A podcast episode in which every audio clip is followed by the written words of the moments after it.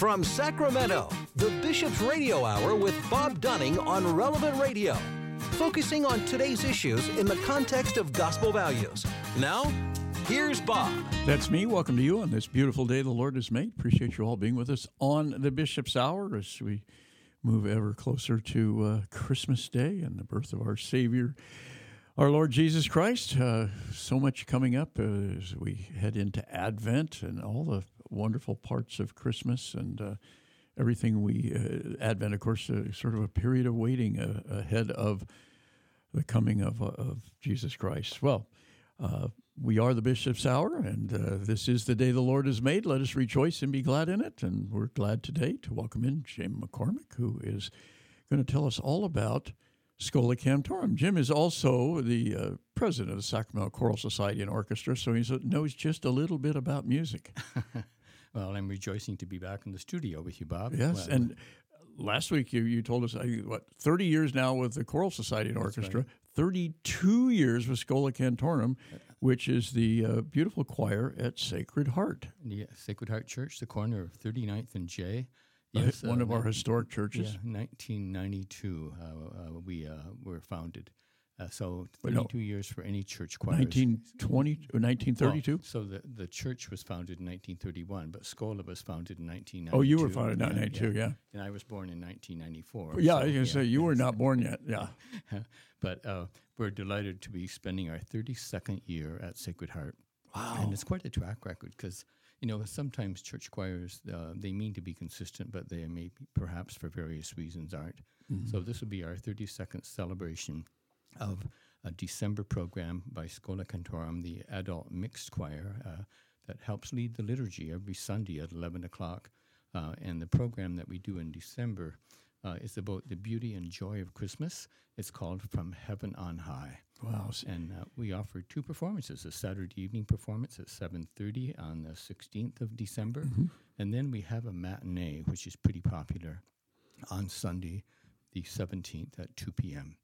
So we're delighted to have that great space. Sacred Heart is such a, a wonderful resting place, and the sanctuary is just. Uh, if people come and the lights are dimmed and you fill the church with beautiful sound, I think people really realize, okay, Advent is here. Yeah, and, yeah. and and I think if you're looking for the real meaning of Christmas, you might consider uh, spoiling yourselves and attending. A, a, a, good event for, for kids as Absolutely, well? Absolutely, yeah. yes. Uh, normally six years or older. Uh, yeah. We do uh, record the concerts, and sometimes we prefer not to have solos on yeah, recording. But no, we encourage young children. Uh, and uh, it's, it's, just a great space. And the repertoire uh, spans about three centuries. Mm-hmm. Uh, we'll start with Gregorian chant at the back of the church, uh, with just the, the men singing O Magnum Myster- Mysterium, uh, O Great Mystery. Explain what that means, Gregorian chant. We, in church, people hear that and, and yeah. they've heard it for so long. It's like it's like your next door neighbor, and you can't ask him what his name is because yeah. they've been living there for eight years, and people go, yeah. I don't really know what Gregorian chant is. Well, if you want to come back to the fourth century with me, Bob, um, Pope, uh, Pope, Gregory, uh, he codified, and put in order um, some some of the rules of good music in the church. And Gregorian chant is is the type of music that moves by step, so there's no huge intervals, and it's very calming. Um, and normally it's uh, solo voice. You don't have a lot of harmony in Gregorian chant and uh, the range is somewhat limited, um, but people find it really peaceful. Mm-hmm. So when you shut the lights down and hear from the back of the church, um, the men, who, who, these are the monks in Schola, uh, the men singing Gregorian chant, which is a peaceful, calming type of music. And you know, young kids today are quite struck by it. Apparently, um, yeah, something uh, old is new again. You know. Yep. And so uh, it became the music of the church. The monks would learn uh, how to how to read that music by step, um, and uh, and it, it, there's nothing jarring about it. There's no backbeat. There's no rhythms that are hard to understand. Uh, basically, moves by step. You know, and so um, we're we're proud to sort of honor the, the great traditions of the church by starting the concert with this peaceful Gregorian chant music. Does, does you, you mentioned fourth century? Right. Does that precede what we would consider musical instruments today, or not? Um, yeah, pretty well. There, there, might have been some stringed instrument of some kind that they, they would pluck or play, But yeah, uh, the, the human voice is probably one of the earliest instruments. And we love it because everyone comes with an instrument into this life. Most people do anyway. Uh, and so singing is one of the most joyful things a person can do. Yeah, I, I, I would agree with that. So eh, I don't know if you know the answer to this, but how far back in church history do we know when they actually had music singing at, at a mass? Oh, that would be uh, the late Renaissance. Uh, pretty well the late Renaissance, 14th century. So prior to that, probably no. I, I can't imagine any record of it. Uh-huh. Um, and there they would sometimes do two part harmony. Um, but it was more in the Baroque era, in the 17th, late late 18th century, uh, when you know, masses with you know consistent good music uh, was sort of became the norm. And would those be choirs, or would that be the congregational Uh, singing? they'd be choirs. Yeah, Yeah. they would be. Most of them would be choirs. Right. Yeah, uh, and it depended. Like when you think of St. Mark's in Venice, the basilica, uh, they had all these balconies, and the Gabrieli brothers, uh, Giovanni Gabrieli, uh, they created beautiful music for for the great space. It was like sound around. Um, so it was like first stereo music was invented at St. Mark's in Venice Wow. because they'd have choirs up in the different balconies, and it was like echo, so, uh, claim and response, you know. Um, and so it's, it's it is a it's an acoustical ex- acoustical experience that you can find, especially in Europe, where the buildings don't have carpet, and they have this thing called acoustics. Um, so Was it intentional for acoustics? I, I would imagine, yeah, because they they wanted the beauty of the sound to resonate, um, and because they knew that resonance creates the uh, when the sound when the hall is too dry, your sound just dies, and there's no beautiful richness, uh, depth, uh, texture to the sound. Do we so- still build churches that way today? Um, they're trying to, but uh, unfortunately, The choir uh, leader saying, "Hey, can we do this?" Well, what they do is they, they have a budget to build a church, and they, and they have to cut back on the budget towards the end of the project, and often it's the acoustics that they cut back on. and what what would make an acoustic more expensive than a non-acoustic Um, church? Well, I mean, I don't know if the people find marble uh, Uh-huh. expensive.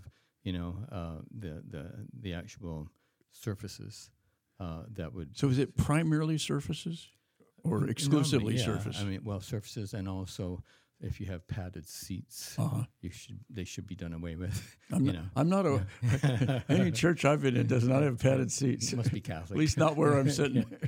but yeah, so but if music doesn't resonate, then the beauty of the sound is lost. Yeah. Uh, and that's why when you hear these great choirs in Europe and in the U.S. and all around, when they cut off and you hear a three to four second delay, there's that ooh ah feeling like, oh my gosh. So would a church you'd be mentioning padded seats versus wooden seats, but we got people sitting in those seats. Especially in the winter with heavy coats. Yeah. So does does I mean if would an empty church would have better acoustics It- than it- a, it- a it full would- church? It would, yeah. But then it can be too woofy. Could you all wait outside, please? well, when when it, when the delay is too long, like uh, three to four seconds after every note, then everything gets muffled. But Renaissance music, which sometimes can move pretty slowly, uh, is beautiful music for Sacred Heart, for example. Um, Oh. It's pretty live, the acoustics there. You know, so Baroque music, which has the tendency to move fast now and then, um, you can miss some of the text, of course, because of the sound. But in the meantime, you're enjoying the rich sound. So you have the text in the program book. So Wow. knock yourself out. Yeah, yeah. wow. Pretty Learn- exciting. Learn something every day. Yeah. That's that's amazing. So tell can you take us back to the to the first on Oh from my heaven on high? Yeah, 1992. Uh, Schola, I think we were 10, 10 members perhaps, and we were up in the balcony at Sacred Heart because that's where the old organ, uh, it was a pipe organ in in a lot of disrepair. Right. And so Schola uh, started up there back in 1992. For the formal concerts, however, they would come down and, and sing on the altar because the sound there in the sanctuary, oh my gosh, it's beautiful. It's a sweet spot in the church. So, but for the regular Sunday masses, we were at the back of the church behind the people and using this, this organ that, that sort of worked, you know. Uh, and about seven or eight years later, that we were able to invest in a beautiful Allen digital organ. And the choir, thanks to Don Kendrick, uh, he knows how to recruit, and it kept growing. and then we decided that the new organ, the console, the keyboard, should be down with the people. And we, we also want to be down there in, in the transept on the right side of the church at the front. So we moved down there about 20 some years ago. And so we're with the people. And uh, it's just, um, and the sound down there in the transept is rich. It's really fine. So the choir has been consistently strong. Uh, and that's because of good programming. You know, we rehearse every Wednesday night. I know that Schola donates pretty well 8,500 hours of, of, of volunteer time in a given year. Wow. Uh, and because every Wednesday we prepare for the following Sunday liturgy. And we wear robes because we are music ministers and we're helping to lead the liturgy. And we do help to move it ahead. Uh, we process in every Sunday. Uh, we have what we call the propers, you know, certain texts in Latin. Well, we, we do it in English now, um, that the men sing at the back of the church to launch the, the liturgy. Uh, so there's a whole sense of richness and tradition, and yet the congregation, uh, they can join in all the hymns and the different acclamations. Uh, so Schola will sing a motet, uh, you know, a four-part work uh, at the offertory, and then again at communion. And sometimes, if there's a meditation, we'll sing another motet, which is a, again a four-part arrangement, often a cappella, meaning unaccompanied. What does I knew what a cappella meant, never heard of motet. What Yeah, does motet yeah. mean? Yeah, mo m o t for word. Uh, so music with words. Yeah, pretty cool. Yeah, and uh, an a cappella in church in chapel style, you know, type Yeah. of thing. So, so it's been a, a rich tradition. Uh, it's been, of course, enhanced by about ten to twelve professionally mastered CDs that Schola has. Uh, in fact, we'll have some Christmas CDs at the concert available, and we know that people still have CD players, and they have great value. So uh, we'll, if, especially if you have an older model car and an older computer. uh, uh, so we have that, and then Schola has toured the world. You know, we we did sing for the two different popes, Pope Wow. Benedict in 2007 and Pope Francis in 2013. They were in attendance. Uh, well, Pope Pope uh, Benedict was there without his colleague Pope Francis.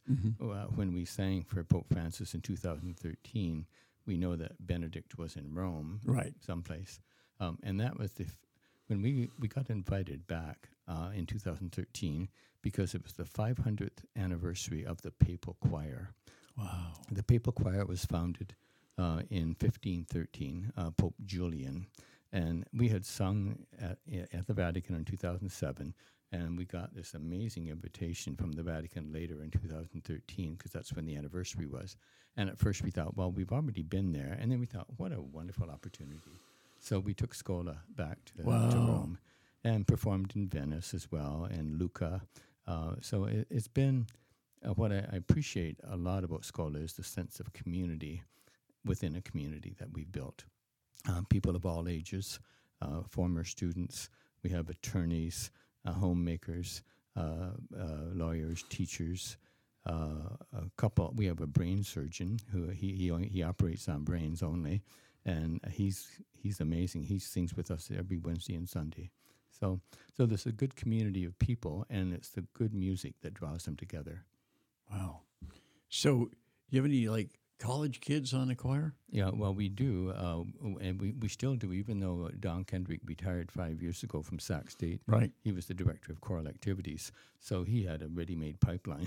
Yeah. These kids, And you're not Kids. far from Sac State. not at all. Yeah. And so he, you mean the idea being that you must be able to read music well, uh, because there's a lot of repertoire every week coming at you. And so a lot of students that really wanted the challenge would take time to join a church choir uh, to sing with adults who read music well and who have who sing for the right reasons. They're not singing for a college credit. They're singing because of the beauty that it brings this community. Yeah. So we still have some students, uh, and um, uh, they all there's a couple generations of people, uh, and I know that I'm one of the founding fathers. There's four others who are still in the choir from Wow. 32 years ago. Yeah, and we we still don't have walkers, but we'll have them pretty soon. Wow. Yeah, it's uh, but it says something about the spirit of the group. Mm-hmm. You know, um, I, uh, I I come back to that and the dedication. You know, on a given Sunday to make sure they're there at ten thirty to warm up. How, how many how many members in the Uh, choir? there's about 34. 34, yeah. And uh, it's been as low as 28 uh, and as high as 37.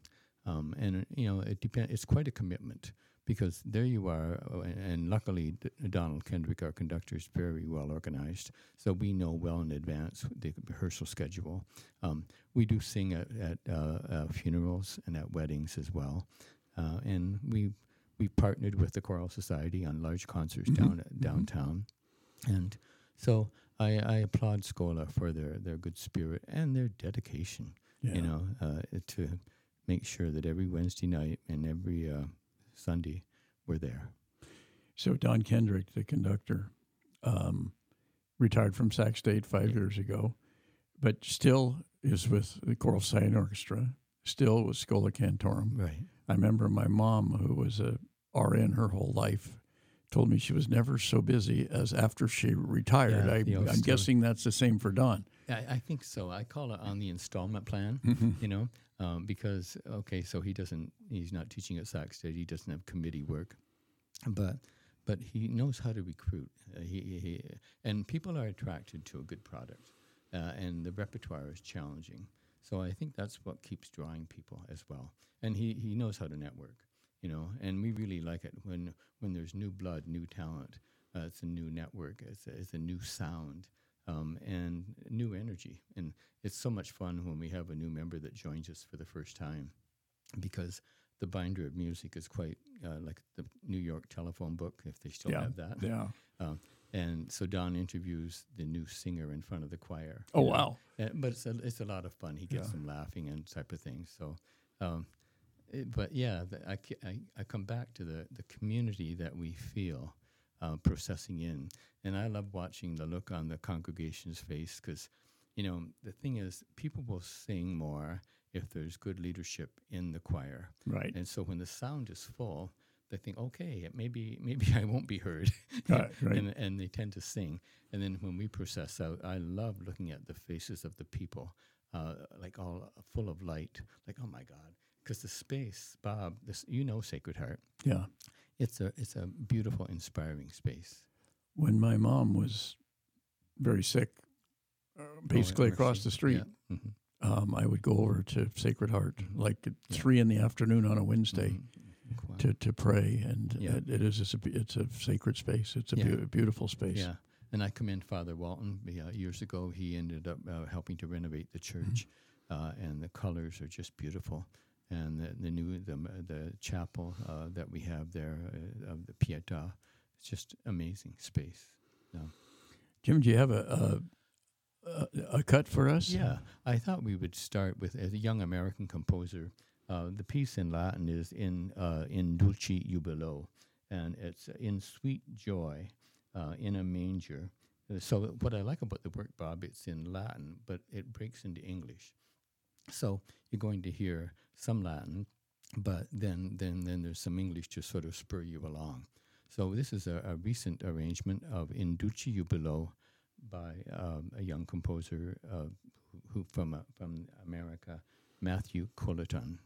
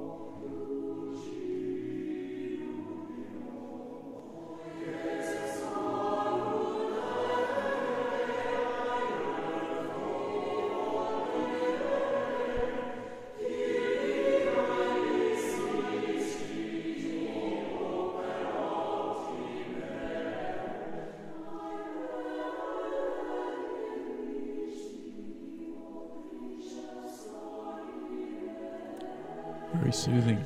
It is, isn't it? Yeah. You talk about simple, pure joy. You know, uh, the line of music is rises and falls, and there's a sort of the supporting sound while the sopranos soar above them. You know, and then as you end, you get towards the end of the piece, you swear it's a bunch of angels just hovering above you.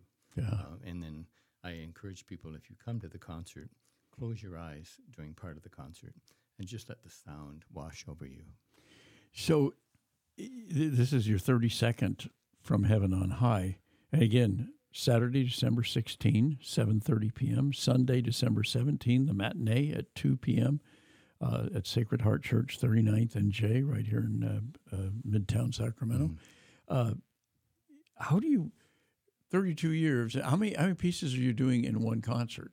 About 20. 20. So 20, now now we're at 640. Good for you, okay.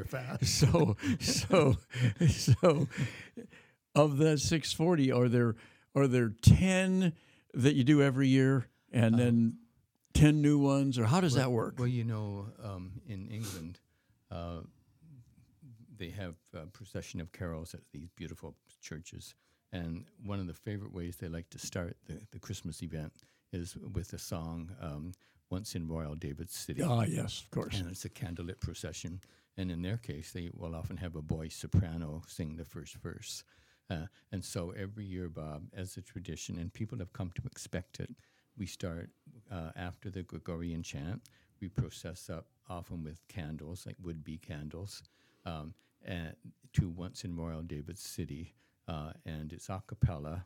And then on the fifth verse, when we're all up in the sanctuary, then the organ kicks in. So yes, there's a standard there. And one year, Bob, we didn't do once in Royal David City, and did we hear about? it? so we've learned keep the tradition. So keep the tradition, yeah. Christmas, people they want to have memories Yeah. of, of days gone by. So there's that. Oftentimes, we'll still have the same audience sing along. We keep that for sure. Um, and there's a couple standards that we like to have. But luckily, these young composers, just when you think they couldn't make uh, arrangements of these pieces that would, you know, inspire you, they come along and they do it. So yes, we've done "Oh Come All Ye Faithful" probably by eight different composers. You just read my mind. Yeah. I, I, Yeah.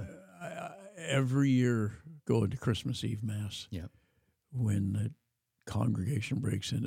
My wife looks at me and I'm just got Yeah, tears. I said, it takes me back to when I was five years old. That's you it. know, it's Yeah, like, tho- those memories. And then, uh, luckily, uh, we have a strong soprano section in the choir, and uh, on these works, uh, many of the works, especially when it's the the co- congregation participating, on one of the verses, we'll have the soprano sing a descant as the line that soars above the mel- melody.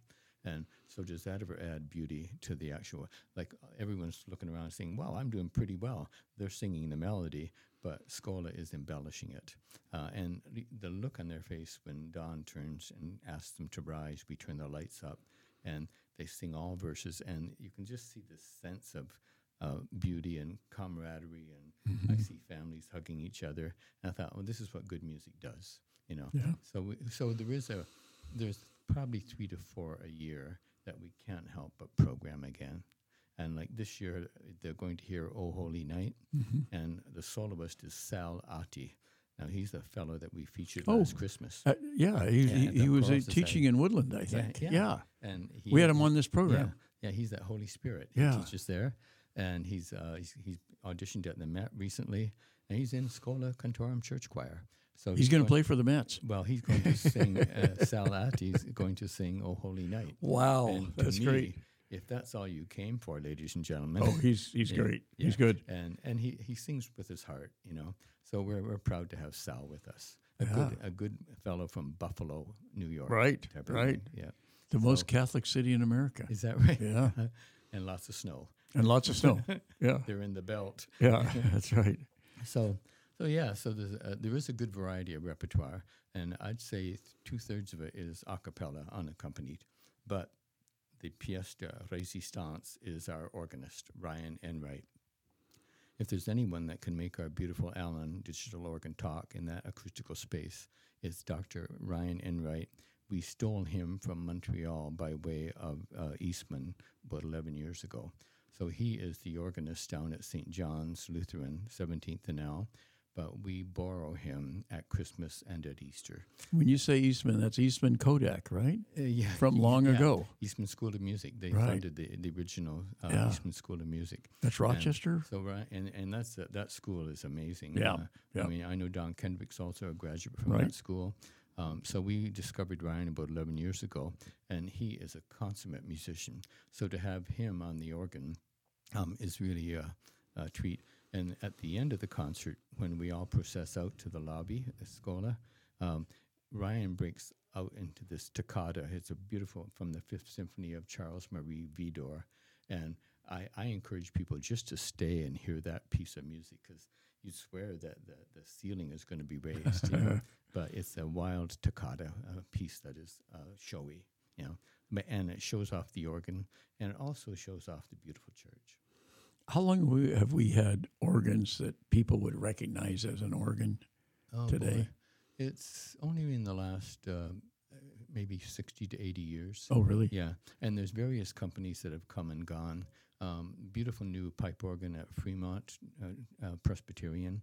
It's a company from the Midwest by the name of Reuter. And in the pandemic, they actually went out of business. And yet, these beautiful pipe organs exist. And now, luckily, they still have people that tend to service them because pipe organs go out of tune.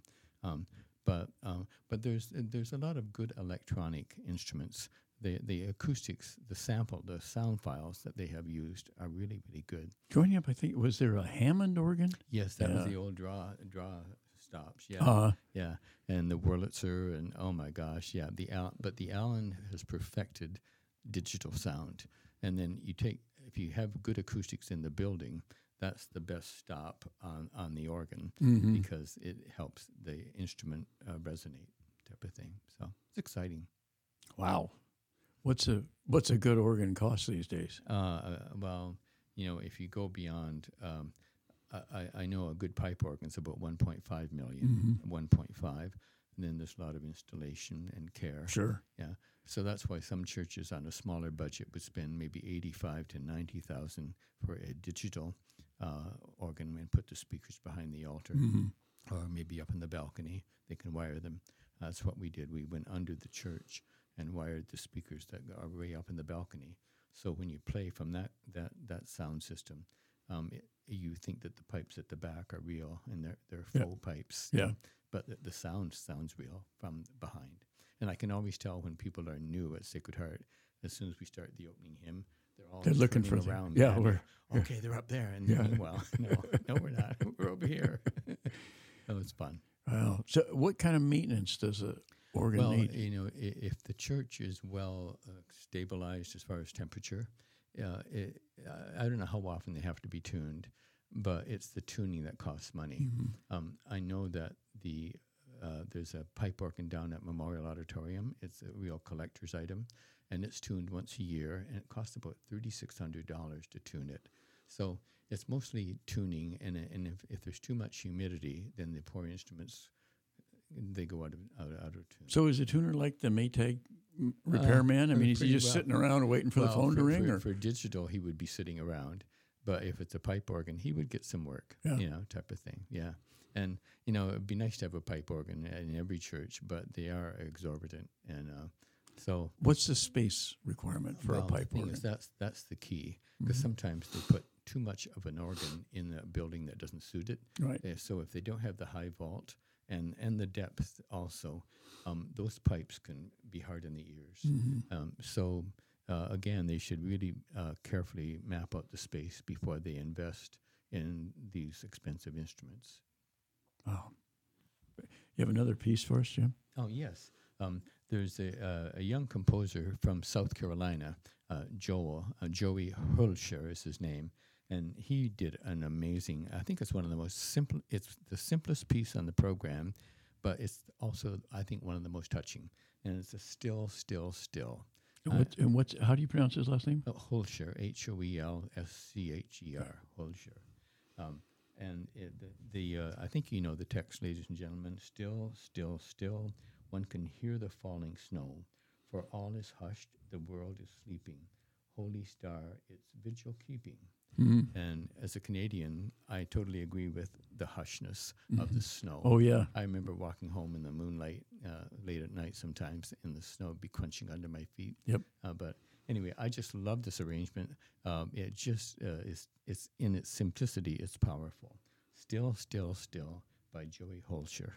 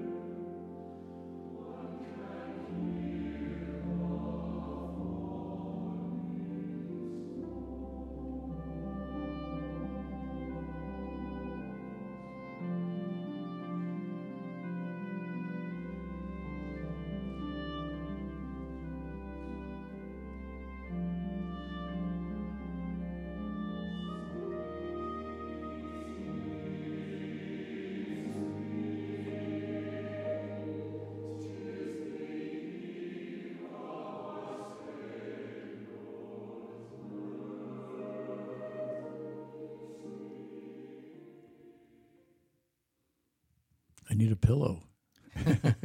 I know, and that harp, the harp that's in that piece, makes you think maybe ha- I have passed on into heaven. Yeah. Oh yeah. Um, and what's wonderful, the digital organ at Sacred Heart, while we don't have a harpist at the concert, there's a stop that when you close your eyes, if you didn't know that, you'd think there's a harpist up there playing Yeah. with us. Wow. So I'm really proud of that. Yeah. Yeah. That piece is so calming. And uh, if there are any young people in the in the audience that are ready to go to sleep, that will be the piece that does it to them. So, how how how long will you rehearse this? I mean, in terms of your, are you in October, you November? Uh, Good show. Um, we started uh, on this particular concert in it was early October. really? Yeah.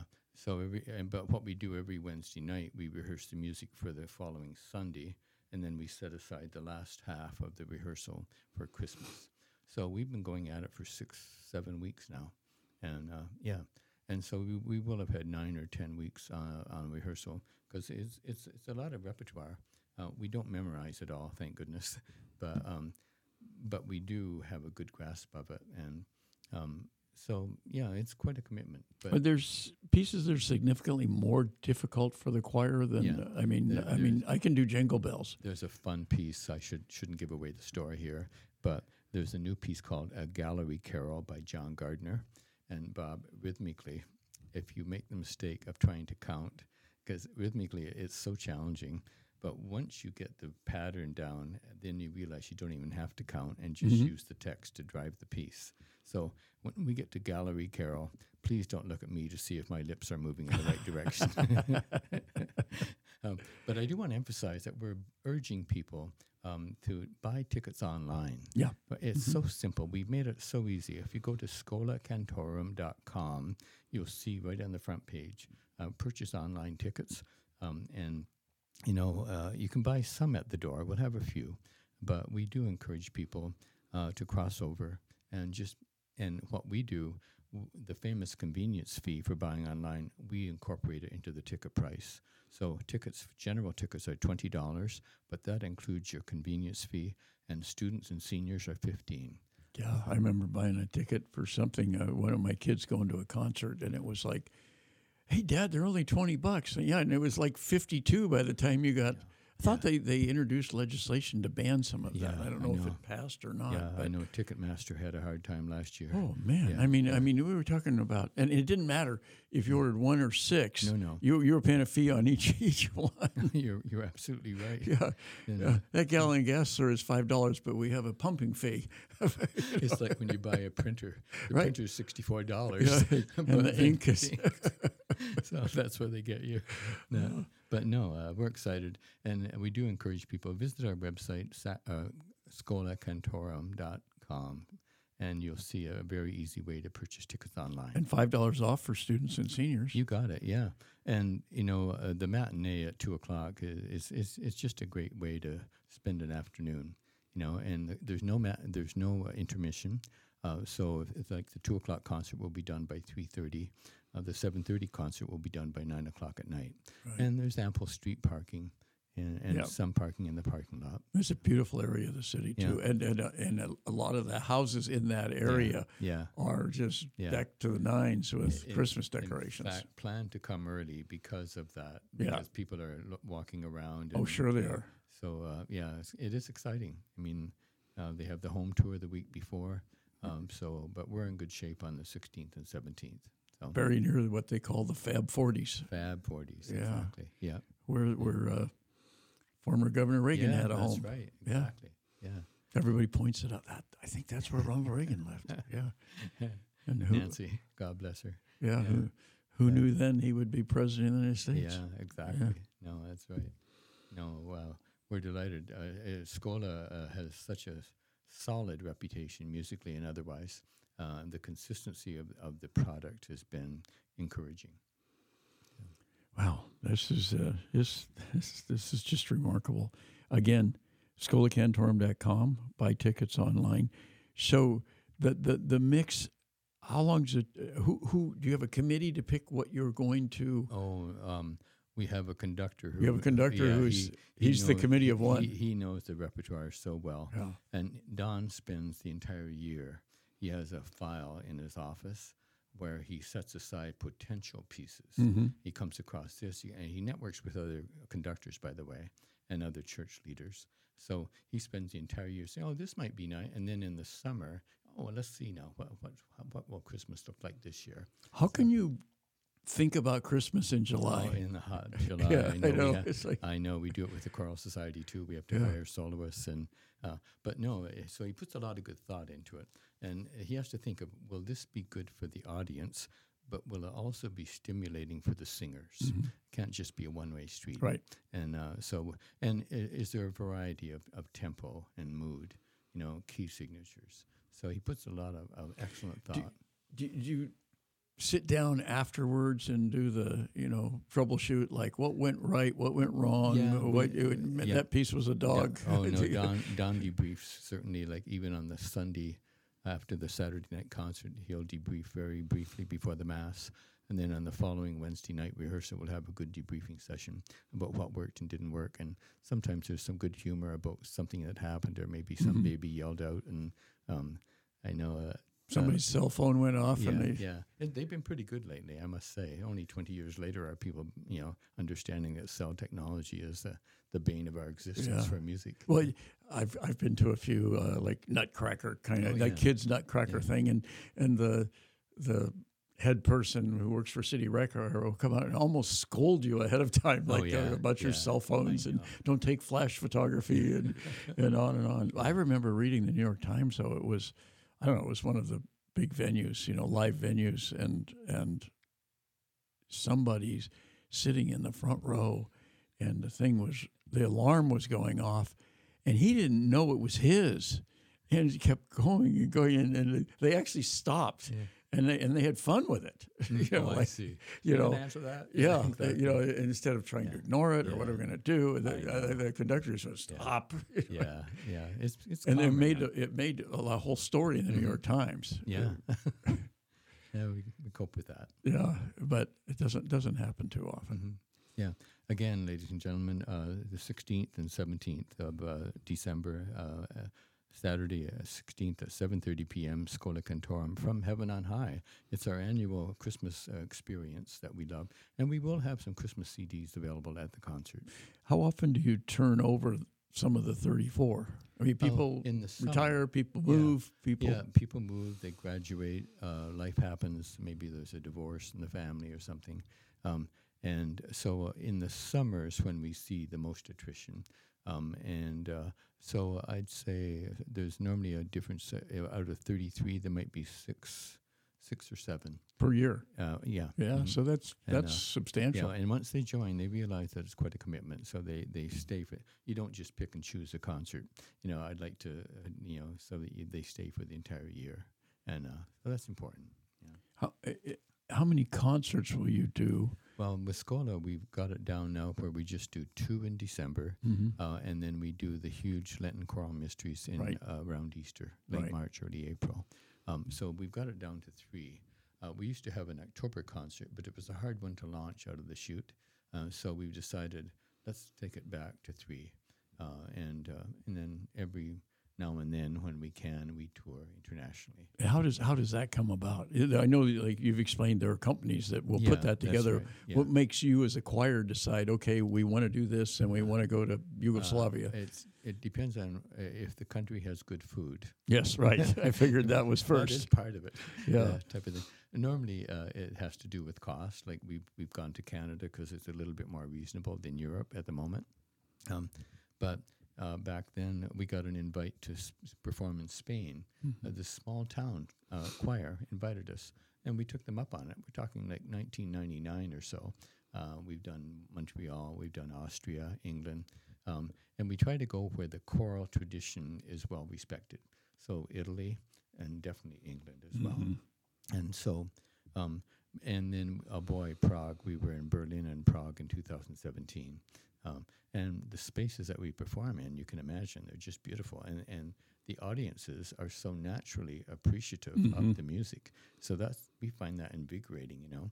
But then we come back to Sacramento and we say, there is no place like home Yeah, because it's pretty hard to beat Sacred Heart when it comes to the performance venue. Uh, so, yeah, um, that's true. yeah, That's true. Yeah, it's not no place like Sacred Heart. Is Prague the jewel that people say it is? It sure is, musically and otherwise. Yeah, I could go back there in a heartbeat, and uh, and they sure appreciate good music. Were were those cathedrals built with with in, in Europe? Some of the famous cathedrals, or were with acoustics in mind? Um, I, I think back then because there were no microphones and no Mm-hmm. like way of um, getting the sound out there. Um, I I I think they just used the materials at hand. Luckily, carpet wasn't around too much Right. then. Right. uh, and then knowing, I mean, they knew a lot about physics and angles, uh, and so I would imagine that they were aware of what material to use to make sure that the sound carried, you know, was amplified by the building itself. Yeah. I would imagine. Jim, you got another one for us? Yeah, you know, in Cornwall, England, uh, there's a Cornish. I love that term, Cornish hen. Cornish hen, yeah. Village called Saint Day, and Saint uh, is D-A-Y? Yeah, D A Y. So the piece we're going to listen to is called Sans Day. It's sort of a takeoff on Saint Day. The original music for this piece was founded uh, was found in uh, Saint Day in Cornwall, um, and it basically you're going to recognize it because it's now the holly bears a berry. Uh, so it's it's called Sans Day Carol, and and the the text is you may recall. Now the holly bears bears a berry as white as the milk, and as Mary bore Jesus, who was wrapped up in silk, and Mary bore Jesus Christ, Savior, for to be, and the first tree in the greenwood, it was the holly. So this is the Sans Day Carol by Stephen Caracciolo.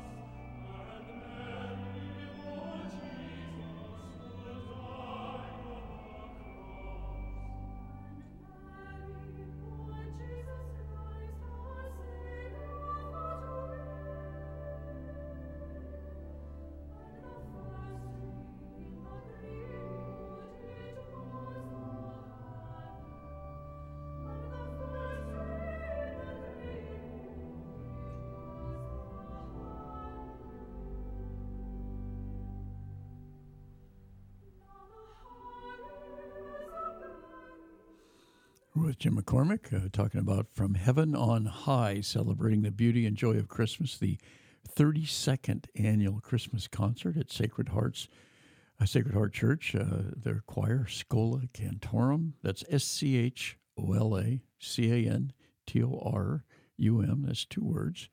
Conducted by uh, Donald Kendrick, and Ryan Enright on the organ. And uh, all takes place at Sacred Heart Church, 39th and J here in Sacramento. Tickets at scholacantorum.com or uh, you can call 850 545 4298 and there will be a handful of tickets available at the door, but maybe after this program there won't be any tickets at right. the door. And I want to test everyone's Latin t- right now. Schola Cantorum, you probably know, is Latin for school of singers. In the early church, uh, for especially for advanced choirs, uh, they would have singers who made sure that they could read music well. Um, and so many of the churches adopted the term schola Cantorum, school of singers, to imply, oh, a, a sort of an, uh, an advanced group that does a lot of repertoire fairly fast uh, and can sing, you know, every Sunday or uh, at other occasions on short notice. So schola Cantorum simply means school of singers. Very good. So there you have it. Jim, uh, your, your your fascination with music, and, and you're the an ambassador of music. I'd love to hear your story. It's almost like a vocation story. You know, I some uh, I, I I have people in here. You know, they the they uh, that are seminarians, and I say talk about or, or somebody who's been a priest for fifty years. I say, wait, wait, talk about your vocation. Your vocation is music.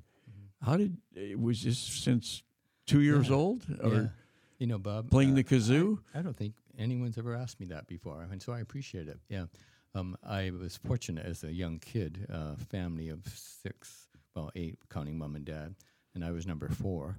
Um, and our neighbor, uh, when I was about twelve, gave us this rickety old piano And this would be in Toronto area. uh, near Toronto, a small Yeah. village. Uh, I grew up in, a, uh, in the country outside of a small village uh, east of Toronto.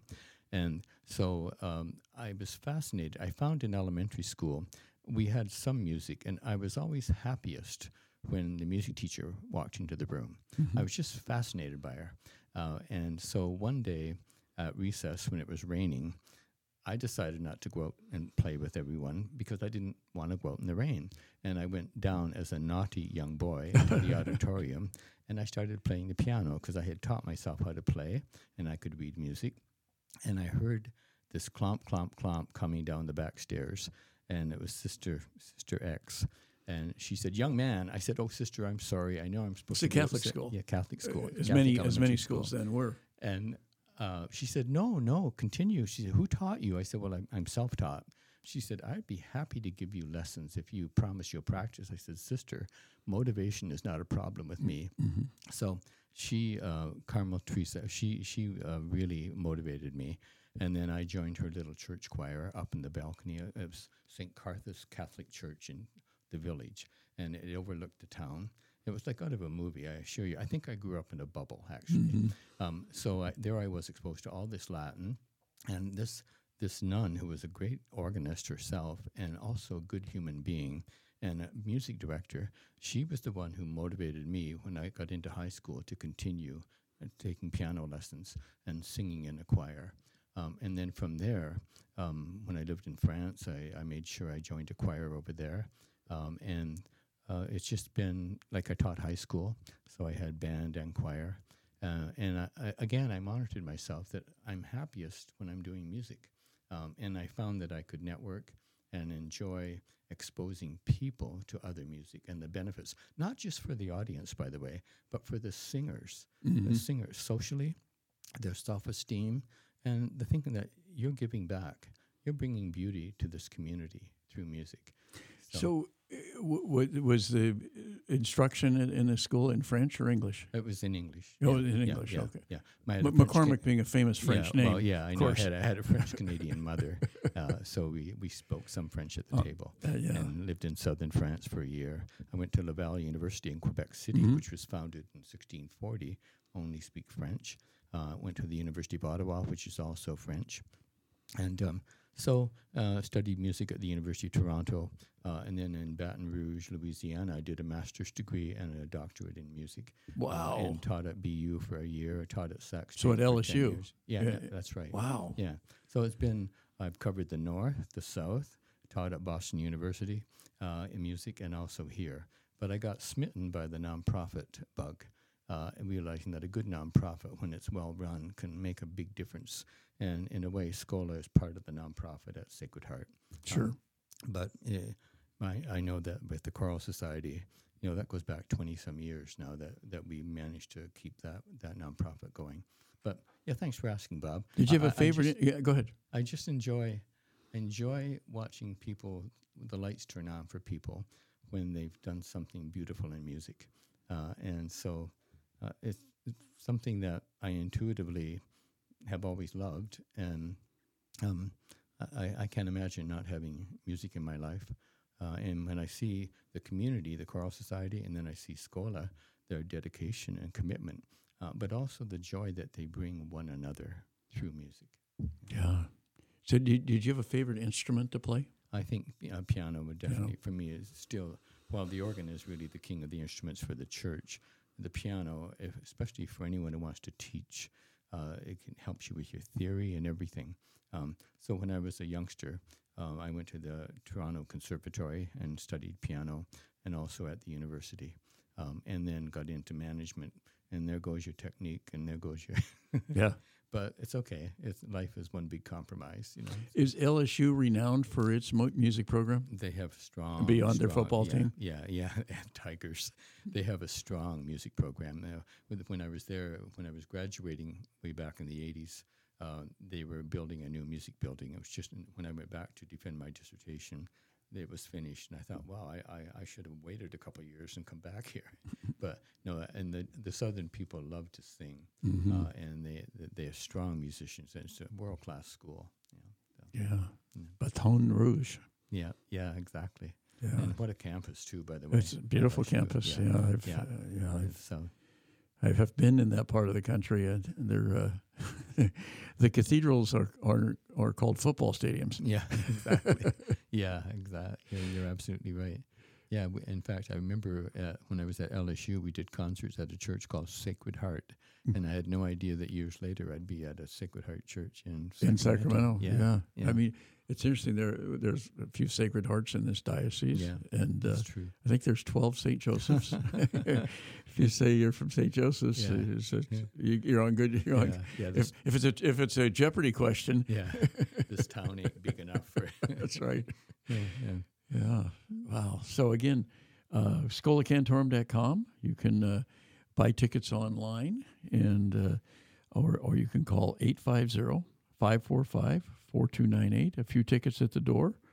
Uh, it's all going to take place Saturday, December 16, 7.30 p.m., or Sunday, the matinee, uh, at 2 p.m., Right. to all at 39th and J Street. and it's open seating. Uh, the con- the doors open one hour before the concert, so six thirty it opens on Saturday night and one p.m. on Sunday. Um, and again, the the seats are not cushioned, so if you want to bring your own cushion, that's fine too. Very good. Jim, take us out with a final piece and Sure. thanks Uh, again for being Oh here. Oh my gosh! Thank you for your support all these years. Thank you. Um, David Willcocks is a well-known name in the English choral tradition, uh, and he's the one who started the amazing tradition of his starting his concerts with "Once in Royal David's City." And so, at the beginning of our concert, the sopranos will sing the first verse. It's a cappella, and we're processing in with would-be candles. They sort of look like candles.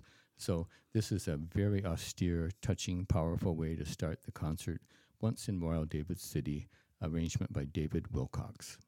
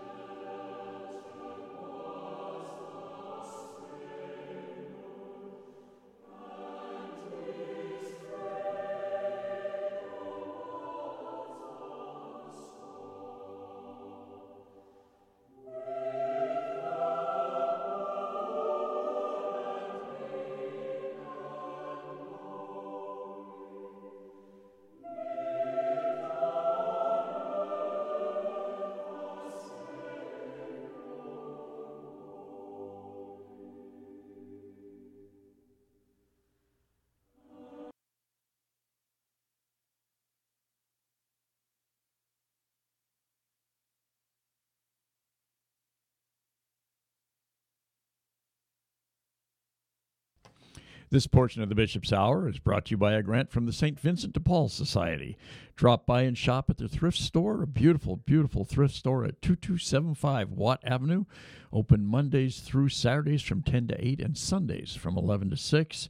They also accept donations at the store donations of furniture, appliances, clothing, books, everyday household items. Your donations help to fund the many projects of the St. Vincent de Paul Society throughout the Diocese of Sacramento.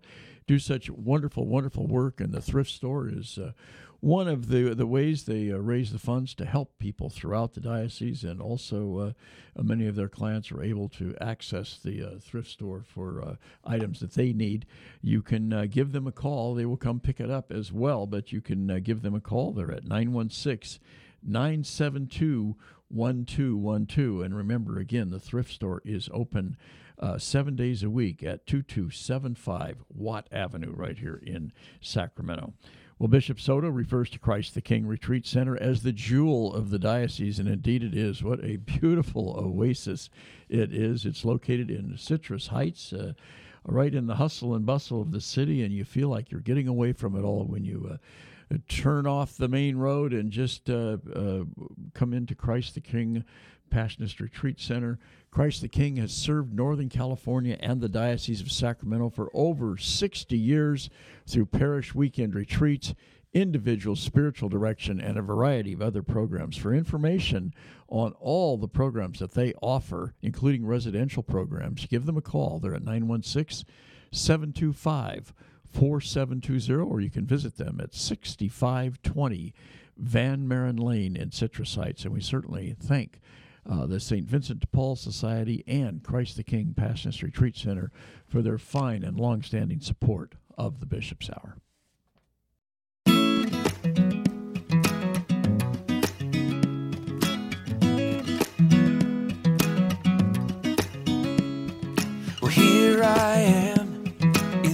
Of questions.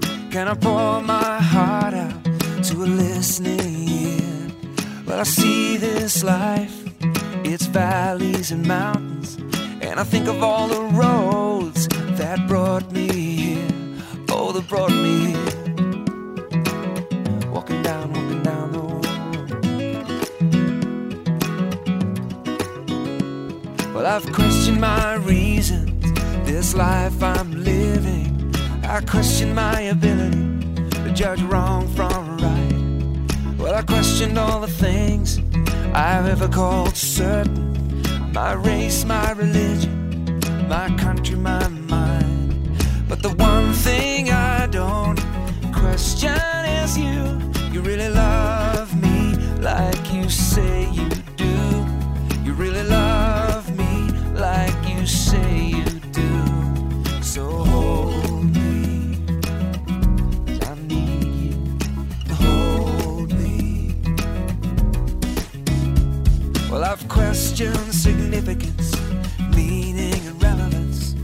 The work I'm doing really matter at all?